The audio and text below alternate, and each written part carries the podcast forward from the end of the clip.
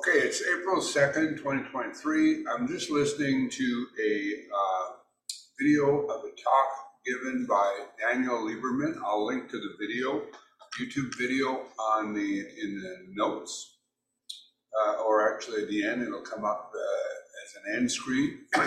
so uh, this is something I've talked about before, and this is this recommendation to get 150 minutes of activity per week, which um, I always assumed was kind of an arbitrary number, but in this talk, Daniel Lieberman talks about how that number came up with, and it's basically based on an epidemiological study of over a million Americans that compares people who get no exercise uh, to people who get various amounts of exercise. And it shows the 150 minutes as uh, basically cutting down mortality risk. Uh, show you the graph so you can see that. So I'm expressing by 50%.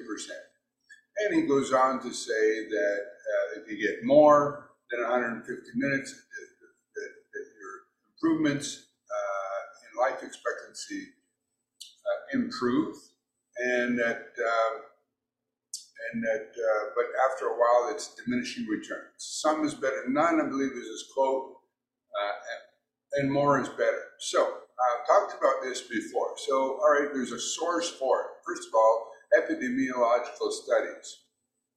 Uh, what else is going on in the lives of people who get more physical activity? Uh, do they eat differently? Do they sleep differently? Are they more likely to be non-smokers or non-drinkers, things like that? So there's many other things that can be at play here. So that's the weakness of all these epidemiological, I can't pronounce that word, studies. Uh, the other thing is, how is this activity measured? Well, I would think in these surveys it's more or less self-reported.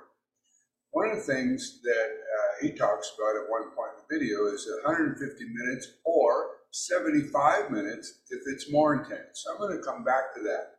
So uh, I have a Fitbit watch. I keep Fitbit. I have mixed feelings on the benefits of wearables and things like that, but I'm a geek, so I have it. My main thing is to track my sleep because I do believe sleep is really important. But it does track my, um, it calls it zone minutes. And I get a minute for, and it's based on heart rate. So I get a minute when I'm above a certain heart rate, but if I'm above that heart rate at some point, I get two minutes for every one minute of activity. So that's going back to his quote that, you know, 150 minutes or 75 minutes of more vigorous activity. Now, of course, they are um, measuring it with heart rate. And what I found is that sometimes when I do a high intensity strength training workout, it barely records uh, this as zone minutes, depending, because what I have found is that high intensity strength training, your heart rate may or may not climb up uh, appreciably. Uh, sometimes it does, sometimes it doesn't.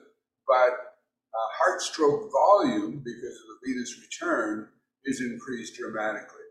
So, by going back to if 75 minutes of intense activity is better than 100 is as good as 150, then how does it come into play when you are doing high intensity strength training, where there's points at which, as you approach momentary failure in various exercises, that you are working out as intensely as you possibly can. Intensity not being a measurement of percentage of one rep maximum, but a percentage of maximal actual effort. In other words, if you're at the end of a set and you're putting everything you can to try to get an additional repetition and you actually fail at that.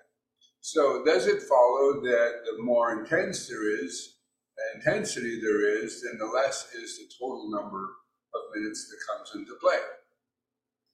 Um, the other thing is, um, here my train of thought this goes is oh yes, the 150 minutes. So again, my Fitbit watch, just in doing what I do, which is going outside, uh, walking to the barn to tend to my ducks, uh, walking from machine to machine to get weights ready for people and whatnot.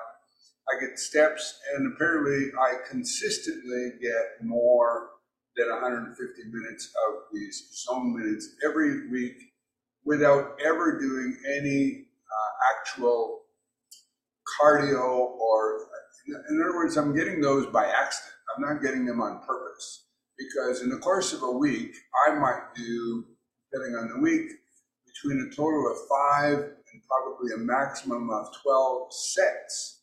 Uh, one set to failure of strength training of various exercises, but my Fitbit wearable watch still shows that I'm getting well over 150, and that's just from taking out the garbage, walking to the mailbox. I live in the farm, so uh, the mailbox is about 100 yards away. Uh, going out to the ducks, doing housework, vacuuming, whatever. So no, I'm getting these 150 minutes apparently with no structured exercise program whatsoever. And I believe that it is important, as I mentioned in previous videos, to move often. In other words, not to sit in a chair continuously. So to move often, again, I've talked about how the Fitbit also tracks every hour in which I get at least 250 steps. And I don't know about the number, but I like the idea that every hour you get up and move around of your waking time. And again, consistently, I seem to be doing that by accident. I'm not consciously putting alarms in saying it's time to get up uh, and move around. I'm just doing my day to day things, and that's already happening. So, based on you know, the wearable is and these things, I'm doing all these things, but I debate whether or not it's um, it, it you know is the main purpose for any health improvements or longevity improvements that I may or may not achieve, or how much of it has to do with good strength training and really doing high intensity. Now, Daniel Lieberman is an advocate, I believe, of running and endurance. He's done things where he points out that we're trained to be endurance athletes, so he does tend to uh, do uh, endorse running and various things. So on that, I'm I'm skeptical to say the least. And one of the things in this video, he talks about various myths, and, and there are some good points in this video and some good studies, some good information that he comes up with. And, and first of all, uh, he is encouraging people to exercise and things like that. So I always try to find the good rather than immediately jump on the bad. So there's a lot of very good things. But one of the myths he says is that uh, running ruins your knees. And then he points out that, according to him, that runners uh, and regular people don't have any more arthritis in their knees than anybody else. So he exposes that as a myth.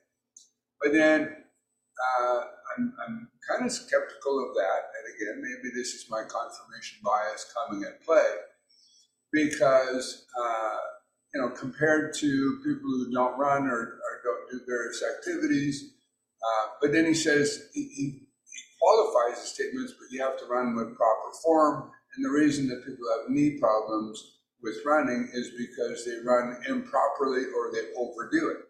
But he does go on to say exactly how much overdoing is. So I'm not sure where that comes into play. And of course, he talks about hunter gatherer tribes and the way they run and, and things like that.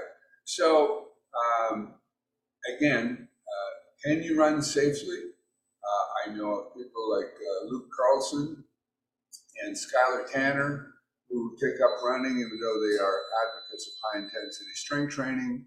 And there's even a course uh, on HIT Uni by Skyler Tanner about how to run properly and things like that. So, can you run safely?